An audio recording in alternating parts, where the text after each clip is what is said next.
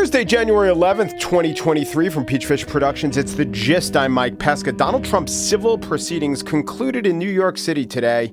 Yesterday, here's what CNN reported. Now, though, we have learned that Judge Arthur Engoron indicated he does not expect Trump to speak in court because Trump failed to comply with the judge's preconditioned terms. Let's bring in CNN's Katelyn Polantz. Uh, Caitlin, what were those preconditioned terms. Well, the judge made it really clear, and we're just. This was reported under the headline Trump can't speak during closing arguments in NY civil fraud trial, judge says. So today, when Trump spoke during closing arguments, he insulted New York State's attorney general and insulted the judge who issued a stern warning. 50 or so Trump fans broke into the courtroom, rushing past deputies and Secret Service. They cheered for Trump and he gave them a wave. No problem, no problem at all. Later, the former president appeared on the steps outside the courthouse and declared victory in this case, which he has already lost. We won this case already in the Court of Appeals. The Court of Appeals voted in favor of us. But this judge has been very, very slow to accept that opinion because that's not the opinion that he wants. But we won in the Court of Appeals. That's the boss of this judge who has to know that. And it was a conclusive victory, statute of limitations and other things and that case has already been won. So uh, that's the story, and I thought we'd come down to 40 Wall Street, which is a great building, and you'd get a chance to see one of the nicest buildings in New York and a convenient place, and I don't have to pay any rent because we have it, and it's been a very successful building. What was successful was Trump's PR strategy to dominate the discourse and not allow the actual judicial ruling to do anything but buttress his political fortunes. As far as his literal fortunes, the consequence of the verdict will be hard for him to ignore. Legal experts say hundreds of millions of dollars worth of Trump assets could go into receivership soon. Of course, legal experts also said he wouldn't speak today, and he did. And some, though not all, legal experts portrayed his overall judicial as damaging to his run for the presidency. So far, that very much seems not to be the case. And while the Trump organization might take a hit, the Trump political machine either escaped unscathed or, quite plausibly, got a very successful boost. On the show today, I shall spiel about last night's debate and the Republican candidate who bowed out ever so gracefully before shit talking everyone on an open mic. But first, Donald McNeil Jr. has been covering pandemics since the AIDS crisis in the 1980s. His new book, The Wisdom of Plagues, collects all the lessons he's learned covering diseases across the world. Donald McNeil Jr. up next.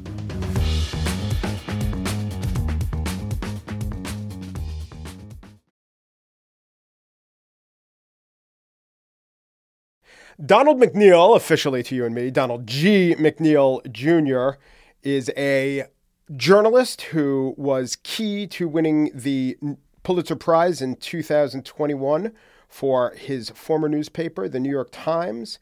He has covered outbreaks and pandemics from AIDS to Ebola to influenza, MERS, SARS, Zika, tuberculosis. Am I going to name them all? And of course, COVID 19. His new book collects some, though not all, of his 60 countries he's visited and decades of reporting. It is called The Wisdom of Plagues Lessons from 25 Years of Covering Pandemics. Donald, welcome back to The Gist. Thank you very much for having me. When you were in the middle, when we were all in the middle of understanding COVID and dealing with COVID, but when you were in the middle of it, was it just natural that you would connect it to all the other pandemics, or did you have to stop at times and say, ah, this is like Zika, this is like Ebola, this reminds me of perhaps some uh, outbreaks that I've only read about, like the outbreaks during the reign of Emperor Justin? Most of the time, it just sort of leapt out at me. I, I mean, I remember Zika as the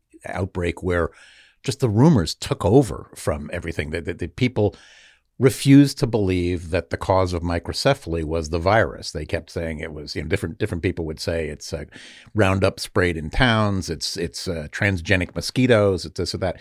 In the case and of people, and these were not wild, cons- wild-eyed. Uh, ignorant people. These were educated people who would often, maybe even New York Times employed people who would yes, share their there was a retired. Times person who sent me, you know, what she considered evidence that it was uh, caused by Roundup, uh, and there were some there were some doctors. Everybody has their own agenda, and and pandemics have a way of bringing out people's angry agendas. In this case, everybody believed the virus was the cause of the disease, but then everybody began to believe that it would either all go away by itself, or that it would, uh, or that the you know it wasn't dangerous, it was no worse than the flu, or that it was you know the vaccines didn't work, or the drugs didn't work, or ivermectin did work. You know, we all remember the rumors that sprang up. Yeah, you have a whole chapter called The Cancer of Rumors, and I guess cancer has its own rumors, but other than just it's better to have knowledge than ignorance, how have rumors played out to really uh, doom or damn humanity in this in this latest pandemic and in pandemics before?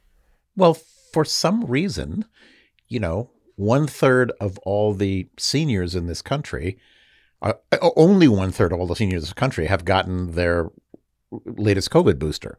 Um, and I feel like, geez, I must know most of them because uh, everybody I know has had, had one. But uh, well, th- yeah, but then again, the demographics: New York, educated, white, those would probably be much more correlated to getting all their boosters. Yeah, but the problem is, even after all this time, people are still afraid of the, the vaccine, and that that you know, not a lot of people are dying of the virus, despite what's being said on on the media right now. But a, you know, a certain number of people are, and there is no need to die of this virus because there is an excellent, very safe vaccine, multiple excellent, very safe vaccines against it, and yet some significant chunk of the country just kind of refuses to believe that. And that prolonged the pandemic too uh, during that time, you know. And th- there was a time when 99% of the deaths were among people who had not been vaccinated. That was early on when there was a sharp distinction between the vaccinated and the unvaccinated. And and of the people dying now, do you know offhand approximately what percent aren't vaccinated or fully vaccinated? I, I don't know, and besides, it doesn't. That's not really a meaningful statistic anymore because everybody's either been vaccinated or has been exposed to the virus, which is in itself a form of vaccine. Everybody's yeah. got some very, very, very few people, uh, you know, have had no exposure to the virus, and that's I think it's often people who think they've never had it, but probably had a very mild case, thought they had a cold, um, and they probably had. So, so it's it doesn't mean very much. I mean, the people who are dying are mostly people who have serious problems. So it's not it's not a it's it is not true that it is currently a pandemic of the unvaccinated. No. It's not even a meaningful distinction. Yeah, Everyone's because had unva- un- some exposure. yeah, yeah. yeah exactly. Um, you know, this is what happens every year in winter is that if you look at the curve of deaths in this country, all over the country, in New York City, everywhere, deaths go down in summer and up in winter. Uh, You know, and it's caused flu, RSV, a dozen other viruses. They tend to sort of wipe out the uh, population of the nursing homes and make room for a new freshman class in the spring. Uh, unfortunately, that's kind of the nature of, of getting old and, and being bedridden in this country. So to put it in perspective, I think last year there were 60 some odd thousand people who were uh, killed from COVID 19. Well, right now, about 1,600 people a week are dying of COVID 19, and it already peaked a couple of weeks ago.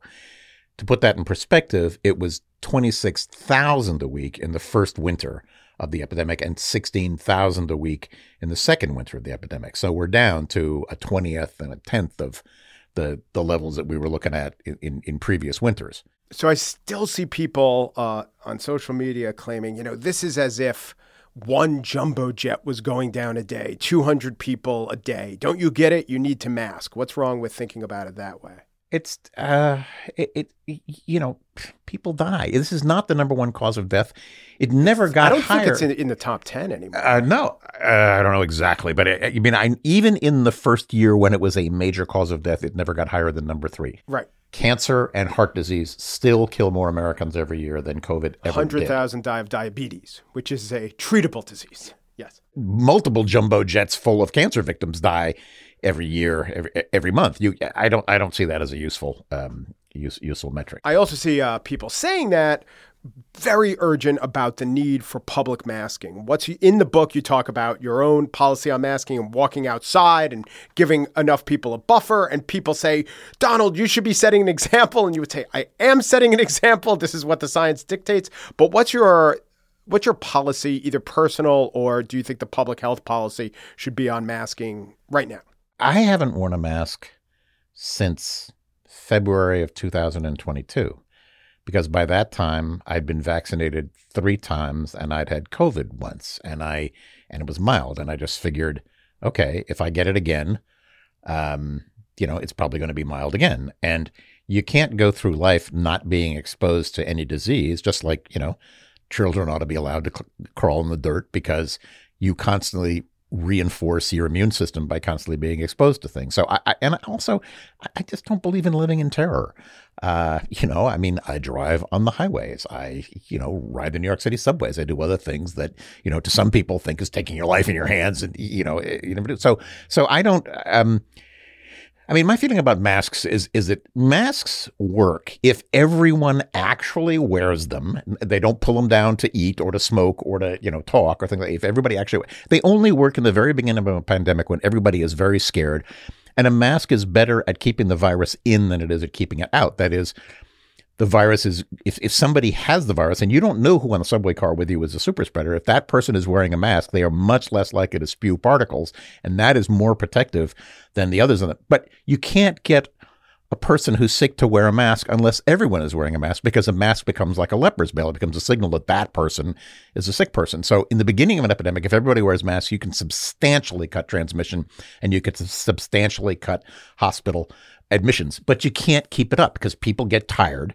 and then only some people wearing masks. And ultimately that the whole system sort of breaks down. I mean, things break down during pandemics. We saw in China, Xi Jinping had three years of a zero COVID policy, but ultimately the combination of the Omicron variant being so transmissible and the fact that the Chinese people were just sick and tired of being imprisoned caused the whole thing to explode.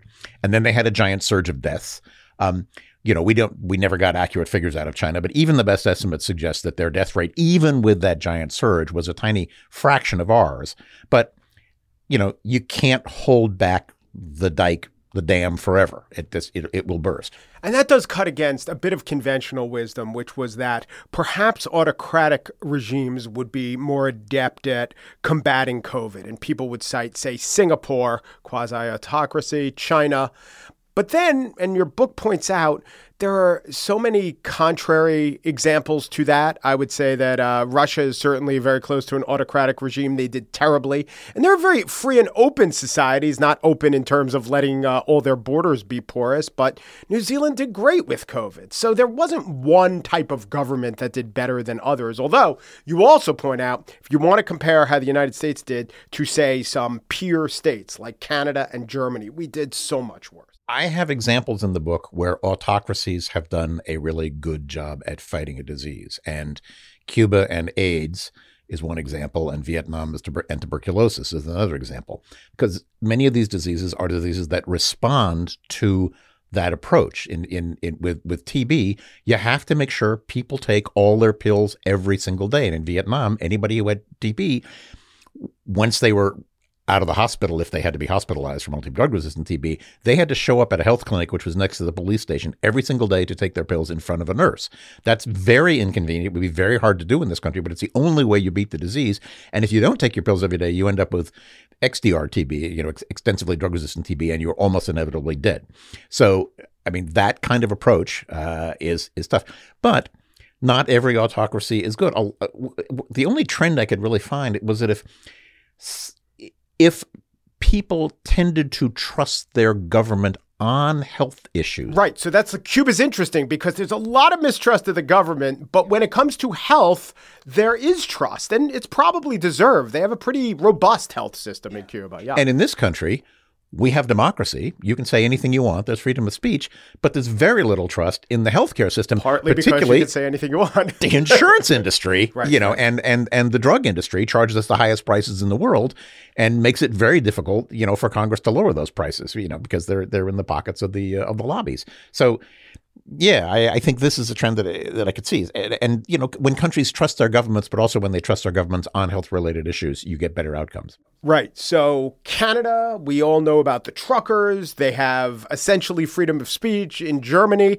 there are occasionally protests about from everything from COVID to 4G in the phone systems, but if we had, if the United States had essentially Canadian or German levels of trust I think you have an estimate, a general estimate of how many fewer deaths we have. I, I calculated at 540,000 fewer deaths we would have had. But it's it's not no, the the big difference here was that the mistrust, the the rumors, the the rejectionism, the denialism started at the very top.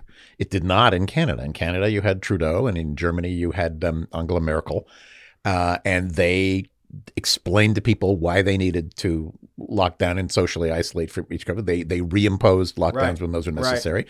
and when the vaccines and came out, health ministers, unlike some state governors, are very responsible in Canada, for instance. Yeah, yeah, but here, you know, the the lies came from the very top, and that has consequences. And they were spread by people who had millions and millions of, of viewers on Fox News. Yeah. So you you once that happens, you know, eh, never mind whether you trust the government or not. Once the government decides to to to to produce a false narrative, you can fool an awful lot of people into into doing something that eh, ultimately has fatal consequences for them. Were public health officials surprised by the lack of trust that the public had in them and in science?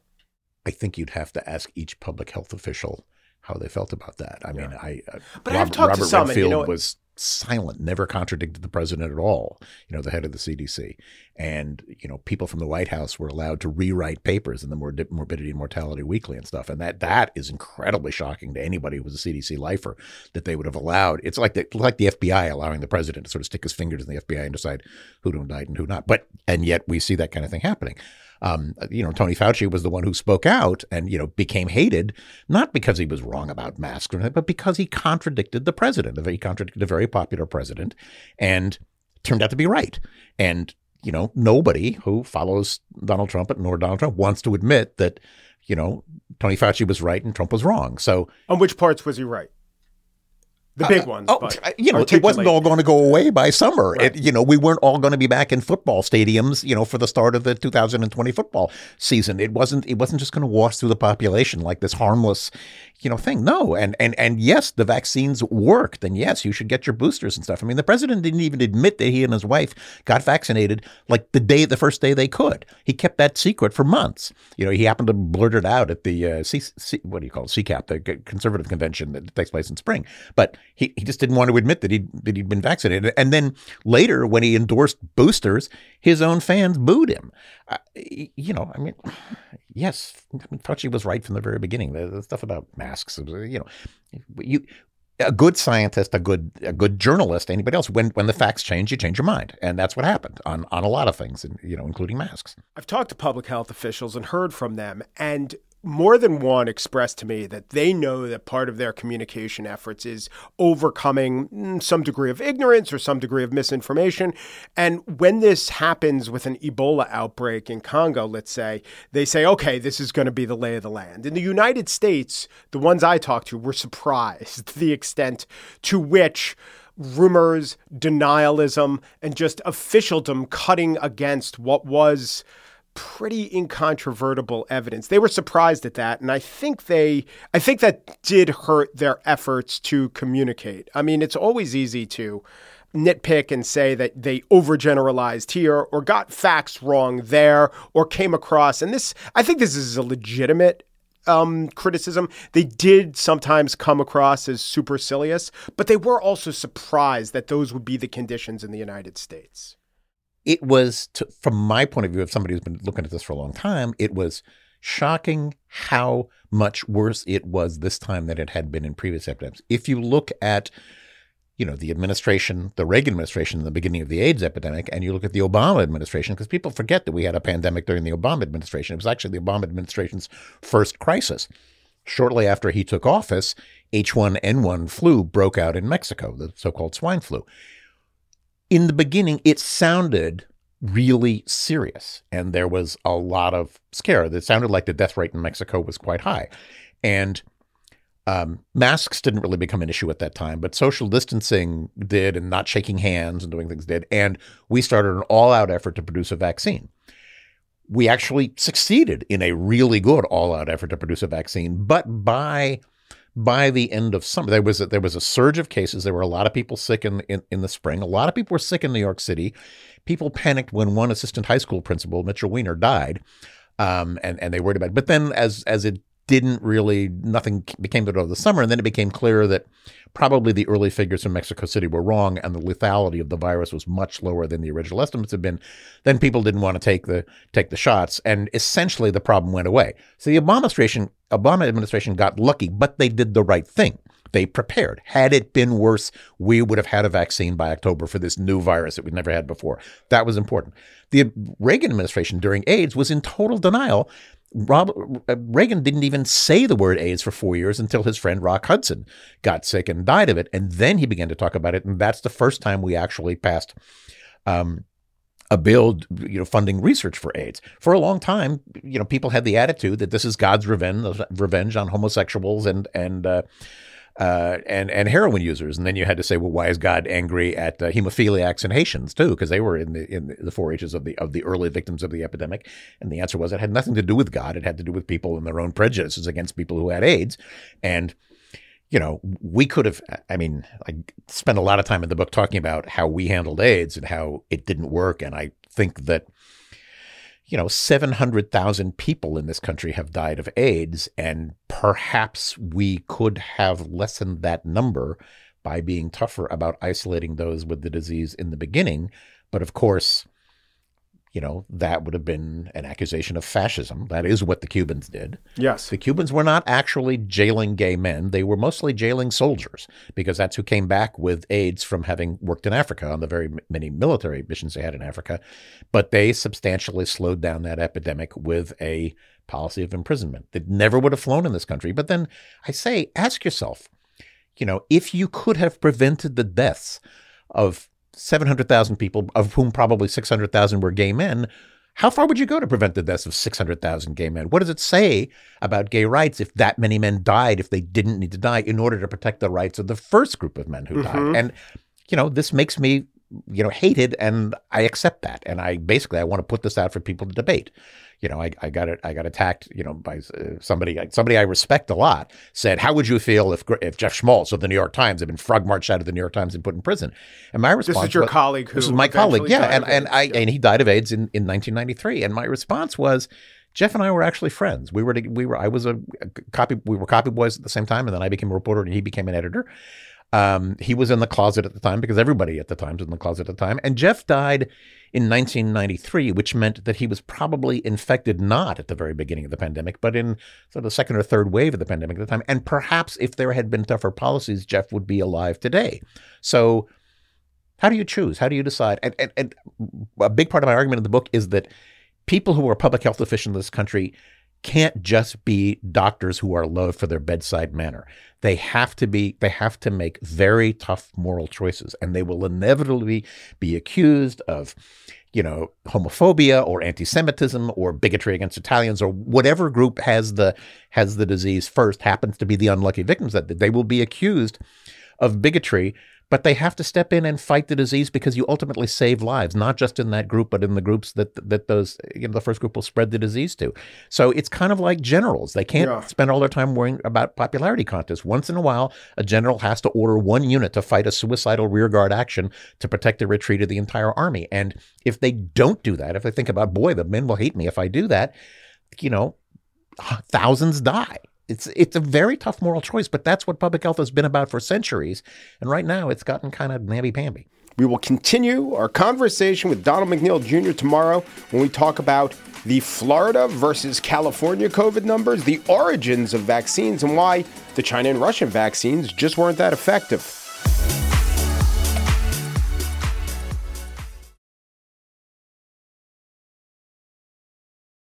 And now the spiel. All the giants of the gridiron are shuffling off the stage. Belichick, Saban, and of course, the master of the Hail Mary, Chris Christie, before the gladiatorial Garden Stater bid adieu to his quest to keep Donald Trump from getting his party's nomination at all costs, he was heard to deliver a couple of sentiments that cut off at the knees the only other people who actually could stop Donald Trump from getting his party's nomination. He begins with a little bit on Nikki Haley. And she's going to get smoked. And you and I both know it. She's not up to this. She hasn't even. The remarks were recorded on a hot mic, which you know I'm going to play. They don't call me Hot Mike Pesca for nothing, or at all, in fact. But in case you were thinking, well, that's okay for Christie to say it, the whole point is that no Republican was listening to what Chris Christie was saying anyway. Well, there was one prominent Republican who heard it and then made sure everyone else did. He had a hot mic where he was talking to somebody about uh, the weather, and he happened to say that she doesn't have what it takes. She'll be creamed in the in the election smoked, creamed. It doesn't matter what preparation for herring you use, Nikki Haley seems to be floundering. On the one hand, there was a poll which says she's within seven points of Trump in New Hampshire. Hmm, that's the CNN UNH poll. But a different poll has Haley down 20 and inspired this headline in the Boston Globe, the most read newspaper in New Hampshire. The Nikki Haley surge in New Hampshire may have peaked Globe poll finds. Okay, but that poll does note that Haley was down 30 last they checked, and Chris Christie was showing up at 12% support in the poll. So if she picks up every Christie voter who hearkens to his piano voce as opposed to sotto voce utterances, the kind, you know, the kind of person who watches Shakespeare for the monologues, not the asides, well, then those voters did get a feast for the ears last night and they will have to contend with the Nikki Haley they saw. Because Haley and Ron DeSantis, in a CNN debate, talked over each other, talked around the questions, and Nikki Haley also very, very much embraced the second screen phenomenon.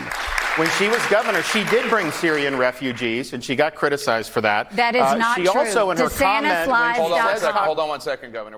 It was DeSantisLies.com, and it was everywhere. Three years in a row.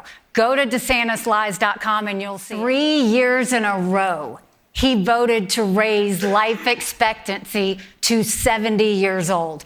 Three years. Nikki Haley is against raising life expectancy? DeSantis voted to push life expectancy to only 70? Eh, it's currently like 77.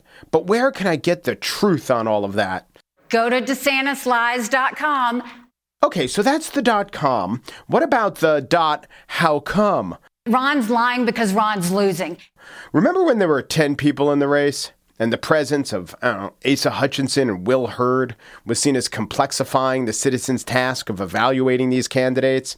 Well, here's a quote from CJR, Columbia Journalism Review, their interview with a professor named Bill Grueskin. He said, If I were Suzanne Scott or Ronna McDaniel, the chair of the RNC, I'd put all the candidates' names into a hat and pull out two names at random and let them go at it for 10 or 15 minutes, starting with a general question or two from the moderator. Impose some rules, like no one could talk for more than 45 seconds seconds at a time. Well, that's exactly what happened. It was maybe a minute at a time. And guess what? The debate still stank. Here's how the New York Times, let's go back in time, criticized one of the earlier debates, one of those debates marked by a raucous cacophony. Quote, seven Republican presidential hopefuls bulldozed their way Wednesday through a fierce and unruly debate, shouting at each other over foreign policy, energy exploration, and technology, but leaving largely untouched the frontrunner who was not on the stage, Donald J. Trump. But the exact same thing happened yesterday. Maybe it wasn't all shouting and a bit more substance got through, but Donald Trump was still untouched. DeSantisLies.com did not, because I went there, it did not, for the record, lead to a link to TrumpLiesMuchMuchMore.com or Trump has redefined the very nature of truth.org, or they're prisoners, not hostages.edu, or the guy said he'd be a dictator on day one.co.uk. I know the secret to a good debate. You ready? It's not format rules or numbers of participants or the moderators. It's that at least one person engaged in every exchange has some good points to make. And you can't mandate that through the rules. Sometimes you just get what you get from a race, from a party, or from a country.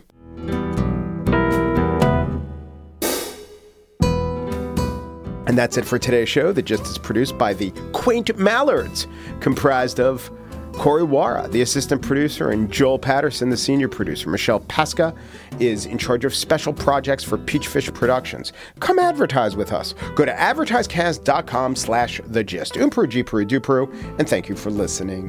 While your tax dollars are going to pay the pensions of Ukrainian bureaucrats. That's not true. You talk about That's putting Americans lie, last. Ron. That is wrong. You've supported all that money going over there. So let's put You're our so own people desperate. first. We You're have to put so Governor, desperate. Governor Haley, let's.